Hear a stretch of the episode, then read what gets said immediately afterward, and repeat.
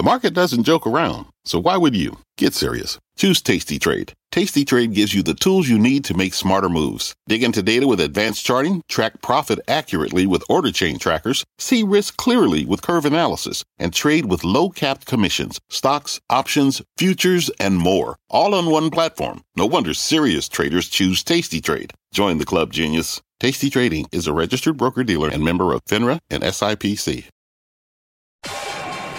My mission is simple to make you money.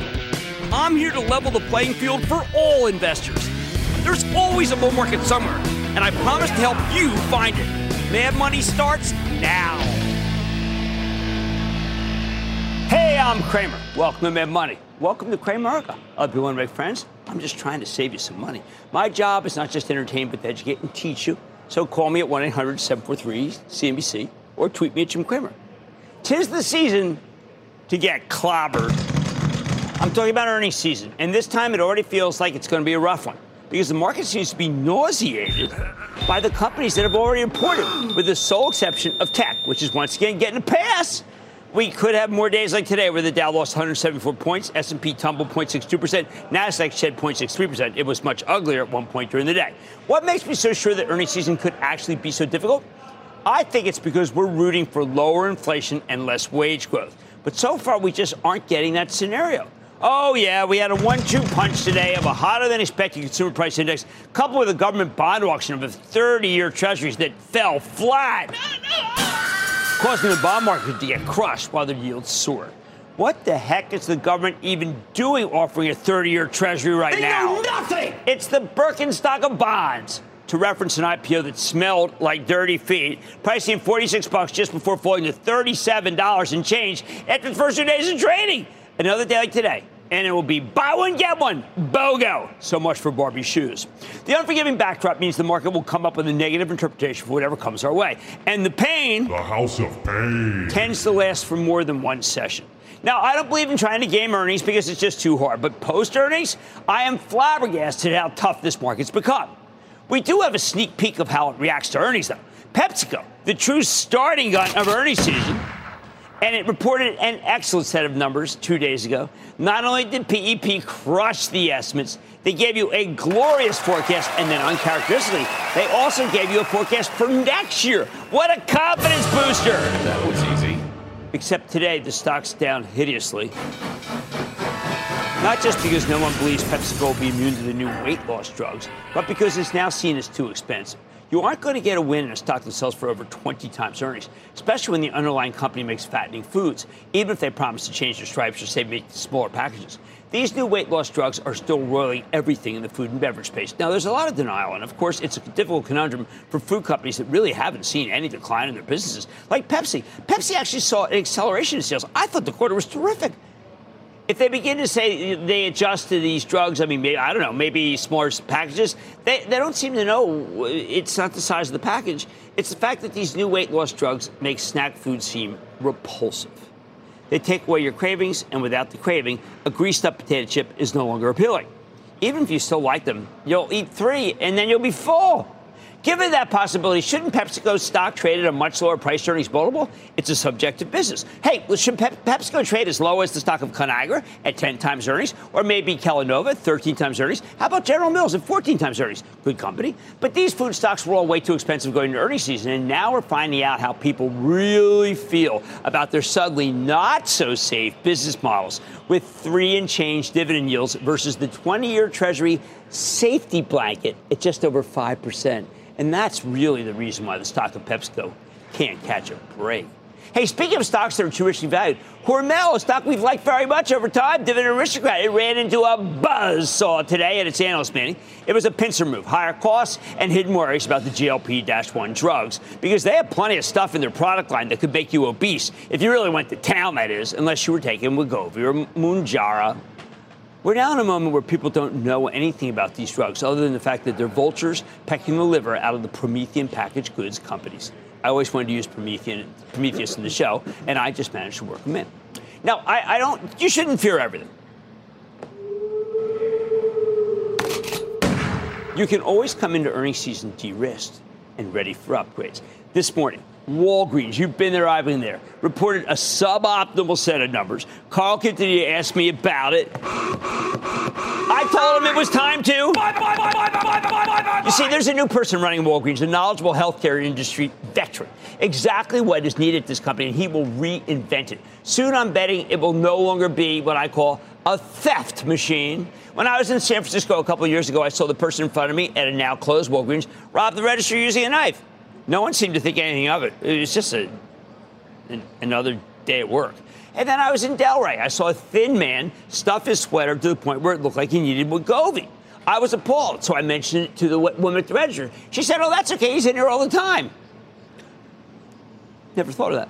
Now, I don't think that the new CEO, Tim Wentworth, will zone out like that. I don't think he's going to tolerate having his stores get robbed so easily. More important, he'll be the person who steers Walgreens toward being not just a drugstore, but your healthcare company. It is. I've been thinking about this, and I'm going to come up with something. It's a brainstorm. Stay tuned. Focus. It's hard to shoplift healthcare. I hated a nearby Walgreens pharmacy where I literally spent thousands of dollars sent me some stupid form letter that is closing this week, like it's some sort of dollar store. I mean, it's bad enough that I can't get anyone to help me open a lock to buy some Gillette razor blades, which of course I now have on an Amazon subscription. Of course, I, I, I don't know if Wentworth can truly change the stores. Maybe the whole place should just be one endless line of vending machines. Either way, the healthcare business is a good one when it's not an afterthought. That's why I think Walgreens is a good buy here, even as I can only wonder how devoid of computing power and digitization the store might be. Hey, do not forget, Walgreens wholeheartedly embraced Theranos before it was revealed as a total fraud.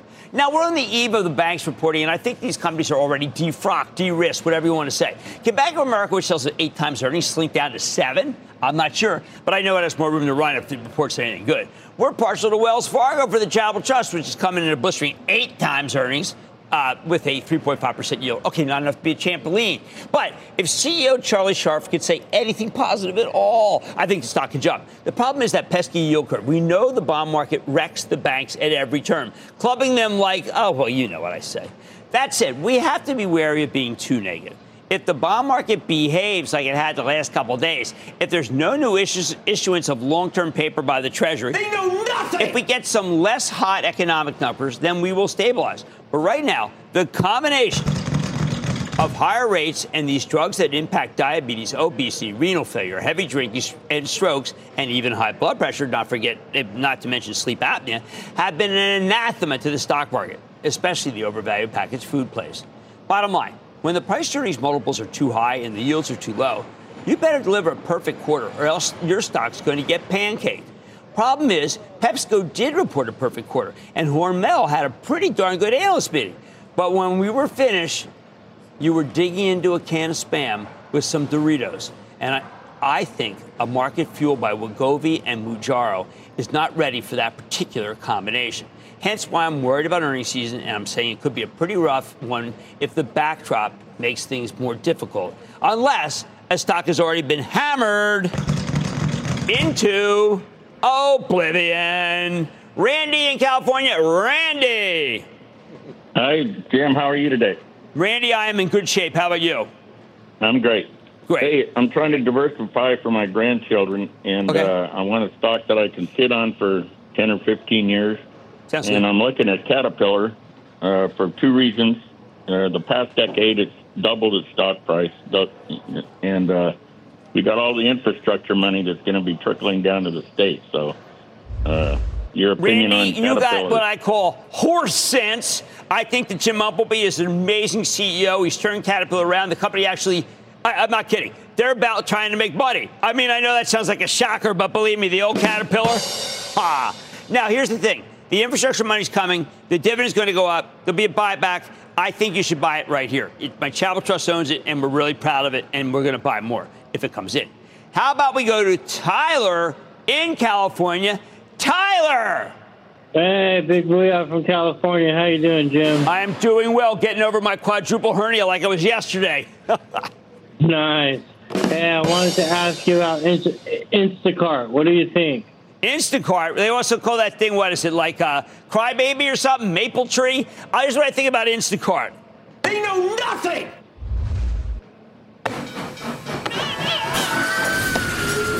Sell, sell, sell. The House of Pain. They know nothing. Going back on that one because I like it. Did I miss? Oh, how about this one? And finally, I'm throwing this one in because I like the bowl. Uh-oh. Oh my. And I did a 140 with a bad elbow. Brian in Pennsylvania. Brian. Hi, Jim. Thanks for taking my call. No problem. Um, I just want to mention that even though I'm a Mets fan, I am rooting for the Phillies in the current series. Yes! Yes! and it's tonight. And I tell you, Bryce Harper stared down that shortstop. I mean, what the heck? Making fun of a HOF not in my watch. What's going on? Yeah, well, Jim, my, my question um, is over the summer, I bought some shares in T Mobile, and they recently announced the intention to pay a dividend, but they haven't declared the, the X date or the official amount per share yet. Um, what's, I want to know what your feeling is on so, that, and do you all think. I should buy more? All right, let me tell you something. This thing is run by a guy by the name of Mike Sievert. And he is about as good as it gets, and they've done a fabulous job. It's the only one of the three telcos that I am recommending, and I think you can buy more T-Mobile. My hat is off to them. They do just they're just phenomenal. Okay, right now the combination of higher rates and high multiples is setting us up for a little more dangerous earnings season than I'm ready for. Hey, look, it never pays to be too negative, but it's becoming clear that the bar has been set a little high for a lot of companies. On Mad Money tonight, I know the street shows its love for the job sport, but I've set my sights on something new. The stealth contender in the data realm that you need to know about. I'm sharing why I think the CPI may soon see its star rise as the age of inflation anxiety continues to unfold. It is not like the age of Aquarius. Remember that play? I don't have it. Then yesterday we hosted our monthly meeting for CNBC Investing Club subscribers, and we couldn't get to all of your amazing questions. So we decided to keep the momentum going with another round tonight. You don't want to miss it. And Delta Airlines, symbol DAL, released third quarter earnings this morning. Despite a surge in profit, the stock fell in response. Now we got to figure out what the heck happened. So stay with Cramer.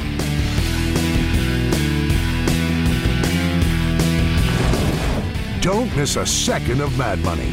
Follow at Jim Cramer on Twitter. Have a question? Tweet Cramer. Hashtag mad tweets. Send Jim an email to madmoney at cnbc.com or give us a call at 1 800 743 CNBC. Miss something? Head to madmoney.cnbc.com. Take your business further with the smart and flexible American Express Business Gold Card. It offers flexible spending capacity that adapts to your business. You can also earn up to $395 in annual statement credits on eligible purchases at select business merchants. That's the powerful backing of American Express. Terms apply. Learn more at americanexpress.com slash business gold card. Fact. Running a business is not getting easier on your wallet. With higher expenses on materials, employees, distribution, and borrowing, everything costs more. Also a fact. Smart businesses are reducing costs and headaches by graduating to NetSuite by Oracle. NetSuite is the number one cloud financial system, bringing accounting, financial management, inventory, and HR into one platform and one source of truth. With NetSuite, you reduce IT costs because NetSuite lives in the cloud with no hardware required. Accessed from anywhere, you can cut the cost of maintaining multiple systems because you've got one unified business management suite. You improve efficiency by bringing all your major business processes into one platform, slashing manual tasks and errors. Over 37,000 companies have already made the move. See how you'll profit with NetSuite, and then you can think of all the ways you could be spending the money you save. Company retreat in Malibu, anyone? By popular demand, NetSuite is offering a one-of-a-kind flexible financing program for a few more weeks. Head to netsuite.com to start saving.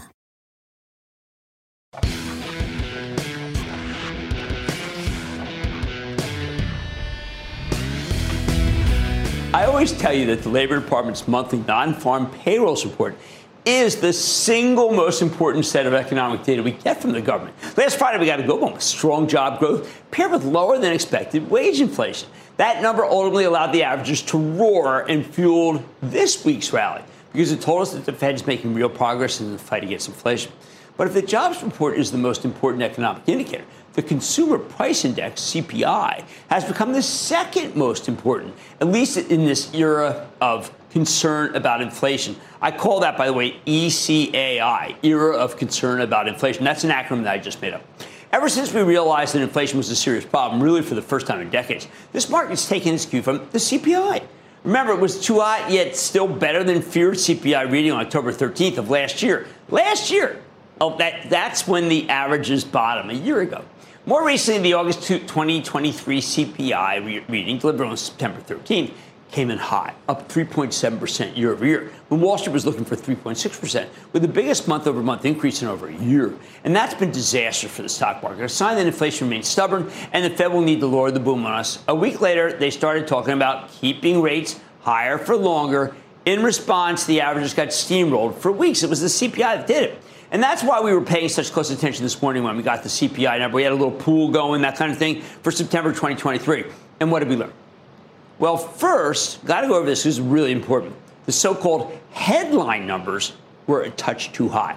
The overall consumer price index reading was up 0.4% month over month and up 3.7% year over year. Both about 10 basis points, that's what we call them, that's that little number at the end, points higher than what Wall Street was looking for. In slightly better news, the core CPI reading, which strips out food and energy costs because they're so variable, was in line with expectations. That was good, up 0.3% month over month and up, point, up, up 4.1% year over year. It was good, not great.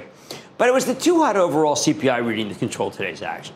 The yield on the benchmark 10 year Treasury, which was at 4.51 and tame just before the report came out, spiked to 4.65 and vicious just after 10 a.m before moving higher in the afternoon after a bad Treasury auction. And then it closed the day at 4.71. This was a very big move. Stocks take their cue from the bond markets, particularly when you have big moves like this. So the averages did roll over. In pre-market uh, trading, the Dow actually looked like it was going to be up 150 points. But once we saw these numbers, the whole market gradually rolled over. As we interpreted them, they, they just looked more negative. That's the surface level story here. But the CPI report's chock full of information. Let's dig deeper. The overall consumer price index number can be broken down into four subgroups food, energy, every other commodity, and services excluding energy services. Ever since inflation peaked last summer, there's been real progress in all categories except for services. For the six CPI reports before today, energy inflation actually going negative. Food inflation has been declining steadily, and inflation from every other commodity had also pretty much gone away.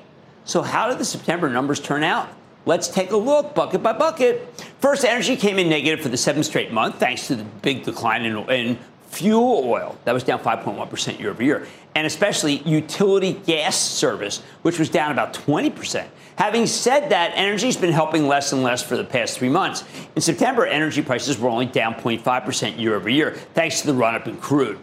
Second, commodities, excluding food and energy, didn't hurt us either. That category was almost perfectly flat year over year. While we had low single digit price increases in new cars and apparel, with medical commodities up 4.2%, a little too hot, we also saw an 8% plunge in used car prices. Now, that specific mix seems vulnerable to me, with the auto strike getting worse and new car prices already going up. Used car prices, according to CarMax, up a percent. You can't expect used car prices to keep falling, right? Going forward, me, I, you know, we, we might need to see prices cool off in these other categories to make up for that.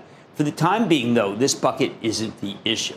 As for the food category, it could have been worse. Food inflation continues to decelerate. Probably don't know it. If you go to the supermarket, it seems like it's still high, but it's up 3.7% year over year, mostly driven by restaurants, with a 6% increase in food away from home. Not great. But if food was the only problem, this would have been a very encouraging CPI report. The real issue here is services excluding energy. And that was up 5.7% year over year. Way too hot. And that's thanks to a 9.1% uptick in transportation services and a 7.2% increase in shelter prices, mainly rent. Medical care actually got cheaper, down 2.6%. That can't offset big spikes in housing and transportation. That's what Powell cares about. While these numbers are not good, it shouldn't come as a surprise to anyone that plane tickets have gotten more expensive, ride sharing services have raised prices, and the rent's too darn high. That said, there's a case to be made that we're likely to get some relief on both fronts going forward. The airline stocks are hated right now because investors believe that consumers increasingly tapped out, while many airlines have added capacity, creating more competition. Meanwhile, as the job market cools, you'll see more Lyft and Uber drivers, which might help tamp down those prices too. As for shelter, the stickiest of all, look, average mortgage rates are marching steadily towards 8%. You better believe that's going to impact the price of homes, which will eventually filter down to rent.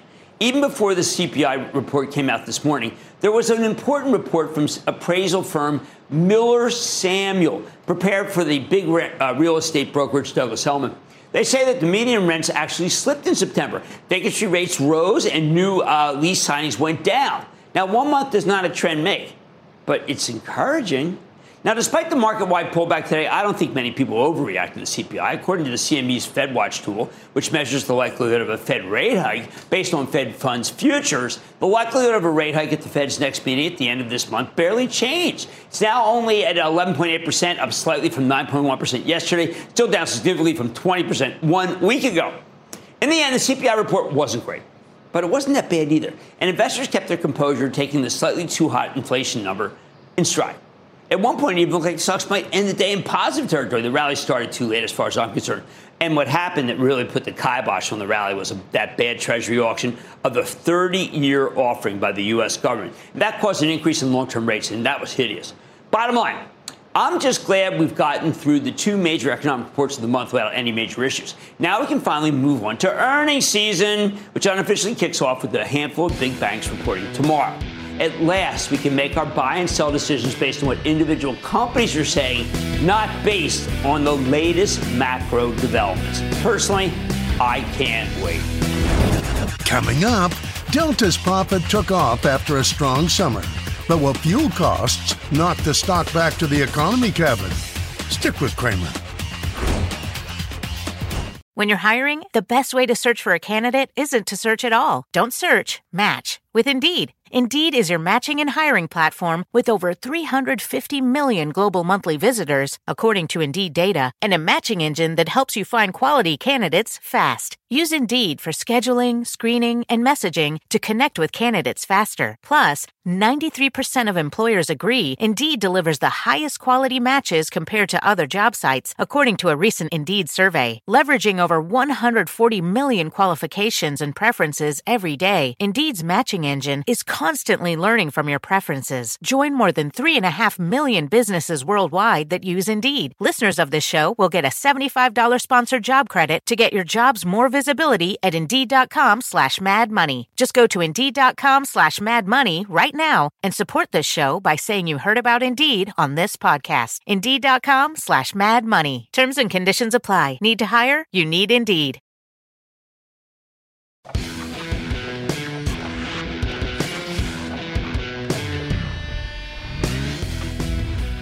What do we make of the airlines? I know you care about them very much. After we heard about what Delta Air said this morning, the group's been a wild ride. As the world recovered from the pandemic, the airline soared on the back of a post COVID travel boom. That was that long on money, short on time thesis that I talked about constantly. The boom got rolling in the spring of last year, but by the end, we got to the end of summer. And I got to tell you something. It's already hitting some real turbulence. Thanks to the relentless rise in interest rates, we're worried about the health of the consumer, who's also still feeling the pinch from inflation. Doesn't help that student loan payments came back last month, uh, and actually this month. At the same time, the price of oil has rebounded hard from its lows, meaning the airlines are being squeezed by higher fuel costs. Since the highs in July, the JETS, J-E-T-S, ETF, which tracks the group, has fallen nearly 28%. And it wiped out all the gains from earlier this year. In part, that's because we've seen a bunch of negative pre-announcements from the airlines. Hey, look, just last month, Spirit Airlines and Frontier both lowered their third quarter guidance. Spirit blaming heightened promotional activity. Frontier talked about operational challenges. These two budget airlines are heavily weighted toward lower income consumers, though. whereas the larger airlines tend to have more exposure to premium customers. So maybe Spirit and Frontier can't tell the full story. But we also heard from American Airlines. You get a call, we get a call on that like every week. Who, despite raising guidance at the midpoint for available seat miles growth, lowered their forecasted total revenue per available seat mile, as well as cutting their operating margin and earnings per share guidance. American blame fuel costs. Fair enough.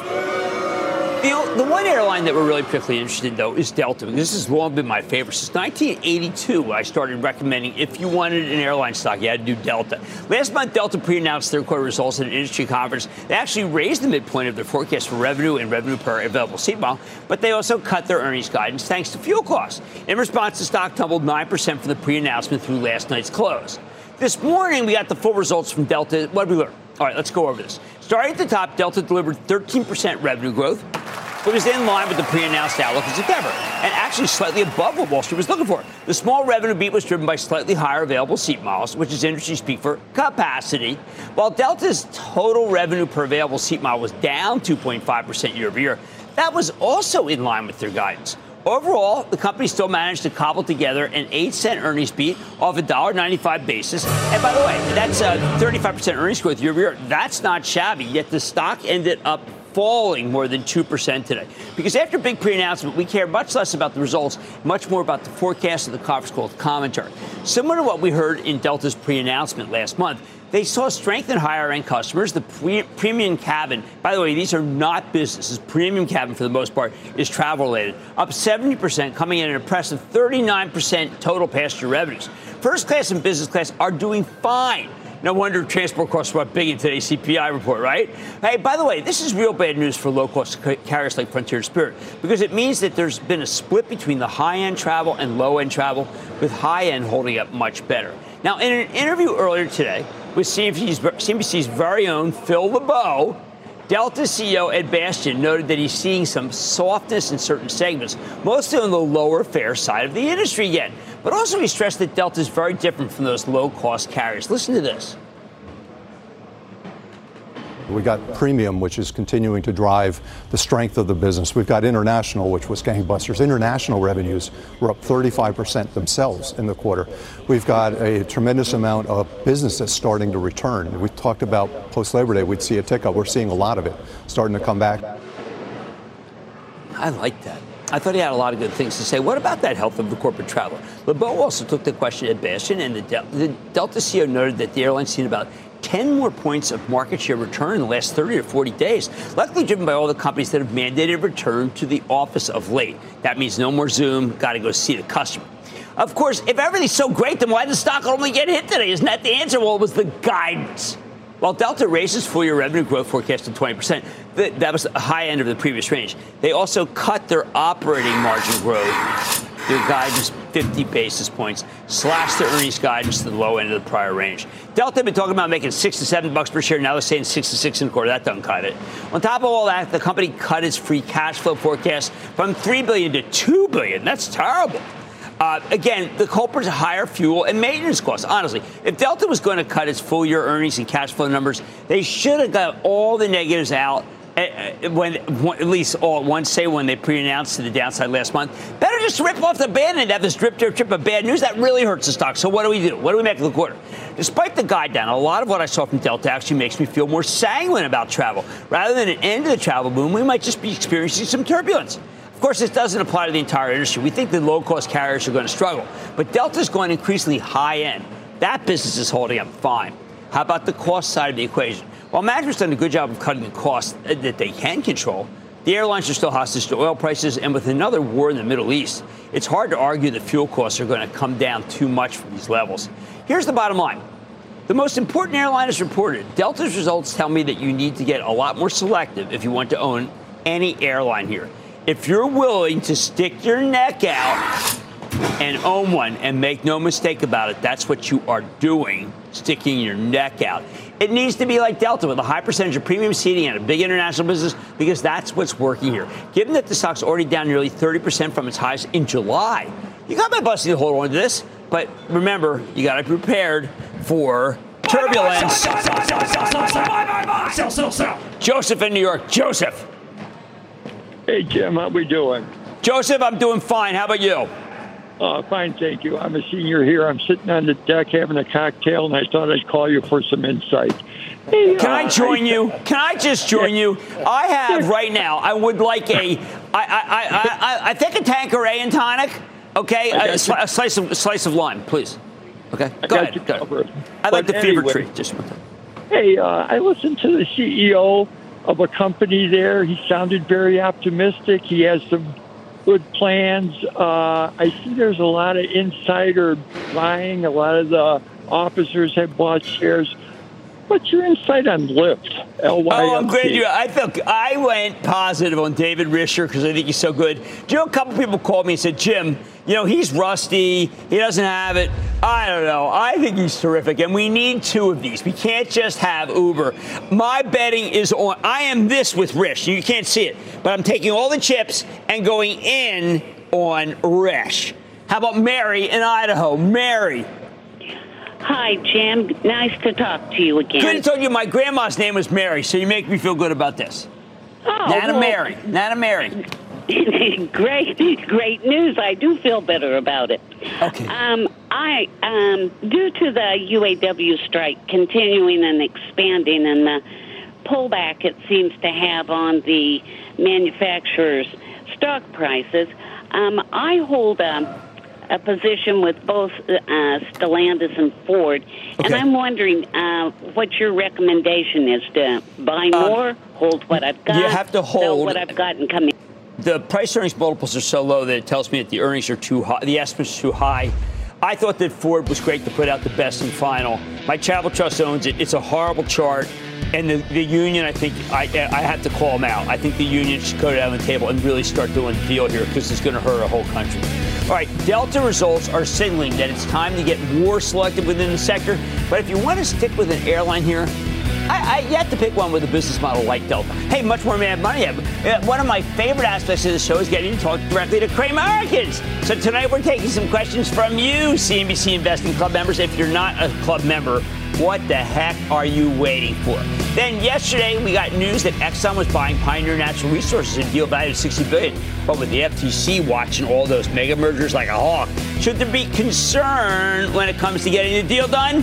I don't know. We own Pioneer. I'm going to blow it out in part because of this worry, and of course, all your calls rapid fire in tonight's edition of the Lightning Round. So stick with Cramer.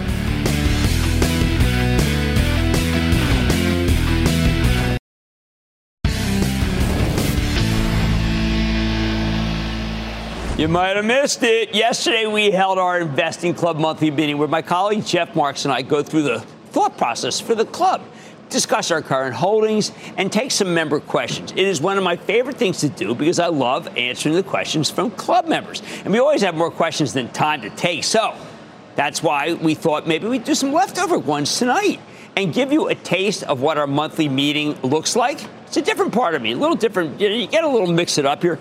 Uh, and if you're not a part of the club and want to be, and I want you to be, well, you can be a member. You can open the camera on your phone and scan this QR code. I even know how to do this. You do it, the one behind me, and then you become a member. Or go to CNBC dot com slash investing club. See this? This I have this on my shirt. And like I have one of these, you hold your camera up to it and it tells you what to do, but you have to get the little yellow things. My daughter told me to wait for those, and she was very angry once when I couldn't figure it out. But now I'm good to go because I figured it out. So can you. Like a menu, you know? All right. First up, we're taking a question from Brian, who's from Hawaii, who asks, What do you think about the direction of the oil as an investor? Is it time to exit oil before it heads farther south? I ha- south. I rely on technicians on this and also Rusty uh, Braziel from RBN.com. My technicians, Carly Garner, they both thought it would stall out between 95 and 100. I shared that with you. It was like an exact bingo call. And I think that these stocks, you know, we had a huge home run in this Pioneer. Huge, okay, because we got the Exxon deal. I think you should always have one or two of these. We have a natural gas stock called Coterra. I think you should own it, all right? We've interviewed the company a couple times. It's just fantastic. Why don't we take a second question? This one is from Jim, who says, Jimmy, everyone when I was growing up in Philadelphia and Winmore, they all call me Jimmy. I need some love for SoFi. I know you said earlier this year that uh, Anthony, this is Anthony Noto's year. What, what's up with SoFi? Okay, listen, SoFi was at four when we were at the CNBC, uh, the big uh, CEO council, and he came on and he said, listen, I am not in trouble. The bank is fine. We got no real bad loans. We're doing terrific. I asked if he needed to do equity. He said absolutely not. And then we proceeded to get a run to where I can't even reach. That's how high it is. Now, we then got hit with a wave of profit taking. And then, if you notice right here, this is where all the banks went down, including SoFi. Now, all the other banks, though, didn't go up like this. They're all still down. So I think we have to think twice about being critical about Anthony Noto. I think he's doing a very, very good job. All right, now let's. Uh, this the bank stocks are they're horrible. Now let's go to Wesley, who asks, "I'm watching the food sector stocks crater, Conagra, Campbell's." Uh, DAR, which is like, I don't know, really don't want to own Darling. That's not really a food stock, it's more of a rendering company. Uh, they're at the 52 week close. The PE values are near single digit. Why are they so out of favor? Should I take a small position? Is there a leading indicator of a change in direction? Okay, so here's what's happening. There's twofold things. One is, is that tend to have good yields, and the yields tended to buoy them, keep them up because treasuries were so low. But now treasuries, you can get uh, a 20 year piece of paper, which is my fave, for 5%. So that's risk free. You get your money back, give them 5%. There's, you don't get that out of a Conagra, which also have 5%, okay? Campbell's has a little bit lower than that. And then the second thing is these GLP 1s came along. Now, these are very specific drugs. We go Wegovy and uh, Mounjaro, and these are drugs that if you take them, you shoot up. Uh, you, I'm sorry, I shouldn't say shoot up. You take a, uh, it's like an injectable. That's what they call injectable. And it's 1.0, uh, 1.0, and you can put it in your leg you put it in your stomach, wherever you want, and then you start losing weight. And if you start losing weight, you know what happens? You start you're eating less because you don't want the food. So you have these companies like Campbell Soup. You, and let's say you would have this is a good example. Let's say you had the chicken gumbo. I like the chicken gumbo very much. Well, you might have, you know, you put a can, then you put a can of water in, and then you put it in the in microwave you would only feel like after you had half of it, like, man, I'm done with this. Whereas you probably would have just scarfed it up before. And that's the problem. The volumes of these food companies, you just don't need as much. And that's why their stocks are going down, because people feel as these things become uh, more mainstream and maybe the insurance companies pays for it, you won't need the volume of food. That's why the food stocks are in what I call in flux. All right, let's go to another question. Another Jim. We got a lot of Jims here. Uh, Boeing stock continues to slide. What are the factors for deciding that it's an opportunity to buy yet? You know, the David Faber used to make fun of me because we own Boeing for the trust. We finally gave up. It was just too horrendous. Now, the problem with Boeing is very specific. I think that it is not run as well as it should be. I think you need to be hands on. You got to be in the factories every minute. You got to be talking to people. You got to be building coalitions. You got to be knowing what's building, honestly, with your workers. You got to figure out what's going on. You got to make sure there's no errors. And Boeing, I don't think, has done that. If I were to run Boeing, hey, don't put anything out. I like to run a big company before I'm done. Uh, I would be in that factory floor every day, going south, going to west, south, uh, northwest, because that's what it takes to build a plane. Okay? Boeing builds the best planes, but you need that help. Next, we have a question from Robert in Florida who asks Do you think NEE is a good long term buy at these levels after the big price drop? The answer is no, and I'll tell you why. Because I can't figure out why this one fell so deep. And I have made a ton of calls on NextEra. It is just acting like so funky that I cannot get in it. Uh, when you, I have to make a lot of calls to figure out what the heck's going on, and then forget about it. That means it is way too hard for everybody because I got contacts everywhere and I can't figure the heck out. All right, club man, you want to join the club? Like, let's say you're Regina Gilgan. She's my executive producer. She wants to join the club. She should take her account, her cell phone. Up, she has a flip phone. Never mind. Mad Money's back in for the break. Coming up, Cramer takes your calls, and the sky is the limit. It's a fast fire lightning round. Next.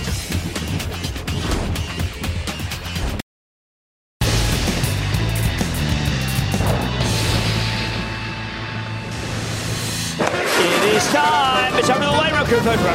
I tell you about my sell, so do we kill the stock question number seven, where you plan to sell. And then the lightning round is over. Are you ready, Ski Daddy? Time for the lightning round. I'm going to start with Raj in California. Raj.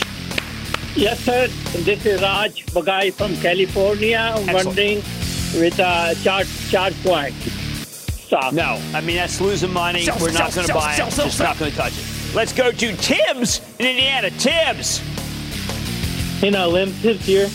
I'm wondering what you think about Phathom Pharmaceuticals, ticker PHAT. Thank you. Um, way too speculative. Gastro, uh, Gastro's very tough to beat. I would sell, sell the stock. Sell, sell. Let's go to Mike in Nebraska. Mike. Booyah, Jim. How are you doing, buddy? I am doing well, Mike. How about you, partner? I'm doing good. I want to know about uh, Luminar Technologies, L-A-Z-R. No, losing too much money again, auto-related. We're gonna have to say no to that one too. How about we go to uh, John, Illinois? John. Hi, Jim. In 2024, we got AMD, Intel, Google, and Microsoft putting out AI chips. What is the effect of this on Taiwan Semiconductor? I like Taiwan Semiconductor very much, and I think it should be bought. My only risk there is China, and I am concerned, but I think it will be okay. Let's go to George in Arizona. George. Hi there, Jim. This is George from Green Valley, Arizona. Good to have you on the show. What you think about Axon? I've been trading. Oh, I like Axon very much. A very well run company. They do a lot of good things. I think it has been uh, one of my longest standing recommendations, and you should buy the stock. Let's go to um, Mark in Wisconsin. Mark. Dr. Cramer, thank Hey. you for taking my call. No pleasure. My pleasure. What's happening? Okay, uh, bought this semiconductor stock as a spec, develops uh, cutting edge tech technology using gallium nitride. Also, they've just been certified carbon neutral, the first semiconductor company in the world to, to be so certified. So, should I be buying more? Ticker NVTS, Navitas uh, Semiconductor. No, so many semiconductors are making a ton of money here. We're not going to buy one that is actually losing money. So we're going to have to say no to Navitas. Now we want to go, um, not sure who we should go to. Maybe we go to, to Smitty. Smitty. Excellent, Smitty, what's up? Hey, Jimmy Chill. Um, I am fourth-time caller, very long time, and a very happy club member. Oh, thank you. I hope you liked yesterday's uh, cl- club meeting. We tried so hard, Jeff and I, to put together a good narrative. Hope you liked it. It was awesome. Jimmy, the company I'm calling you about again is um, there has been a lot of insider buying to the tune of about two and a half months ago. A director bought $41 million worth of stock. Wow. Um, about two weeks ago, um, another director bought $10 million worth of the stock. Okay. And then I believe the CEO even bought some. Um, the company I'm calling about is Biohaven.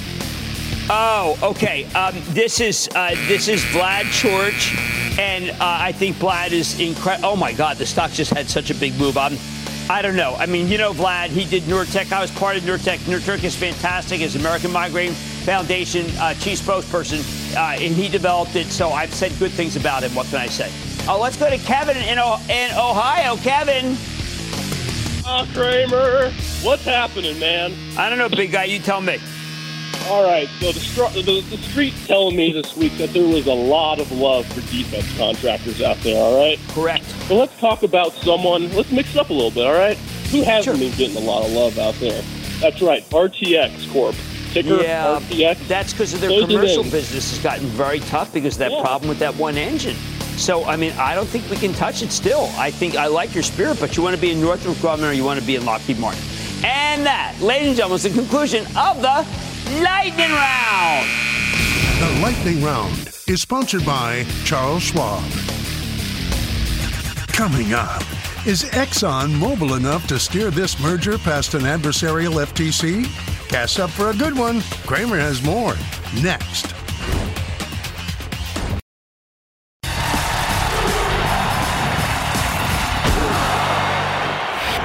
Company isn't big enough to sustain itself, why not merge with a larger operation and make more money together?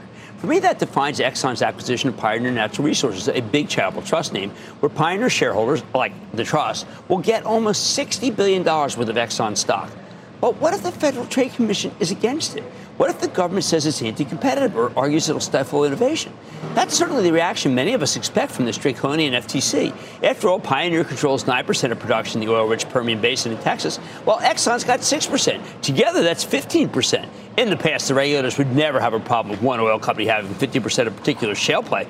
But our current FTC chair, Lina Khan, Well, she's much more ideologically opposed to mergers than her predecessors. So let's pull apart this deal. If you look at the deck for the merger, Exxon emphasizes that by combining their technology, they'll give a great return to Pioneer shareholders. They talk about generating double digit returns by controlling costs, so the deal should be immediately accretive to earnings.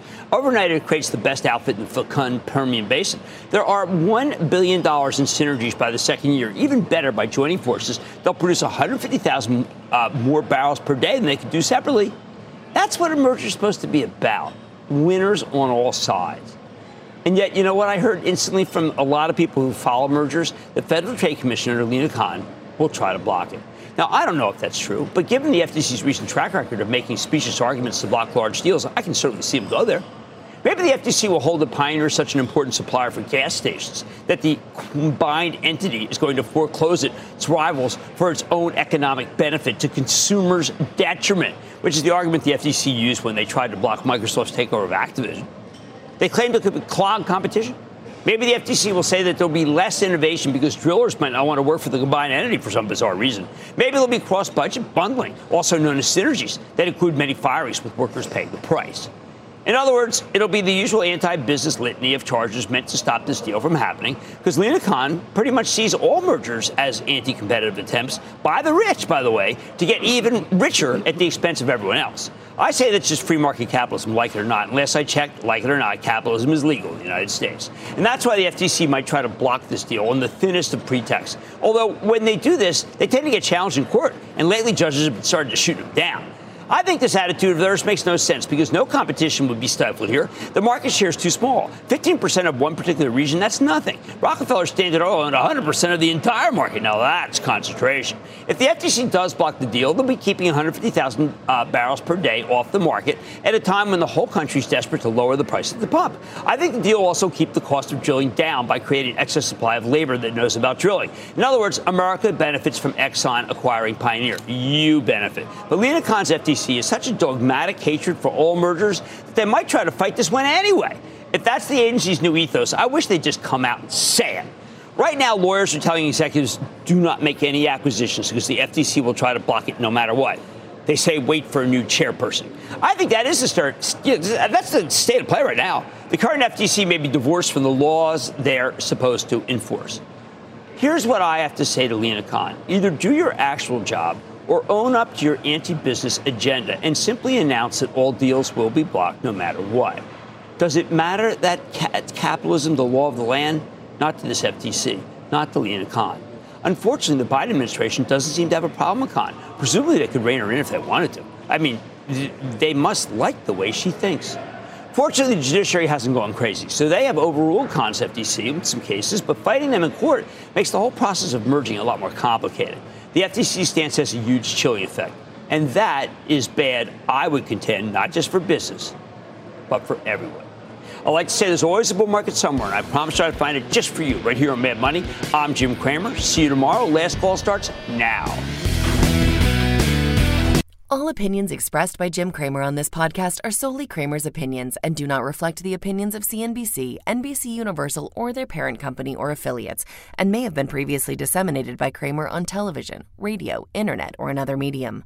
You should not treat any opinion expressed by Jim Cramer as a specific inducement to make a particular investment or follow a particular strategy, but only as an expression of his opinion. Cramer's opinions are based upon information he considers reliable, but neither CNBC nor its affiliates and or subsidiaries warrant its completeness or accuracy, and it should not be relied upon as such.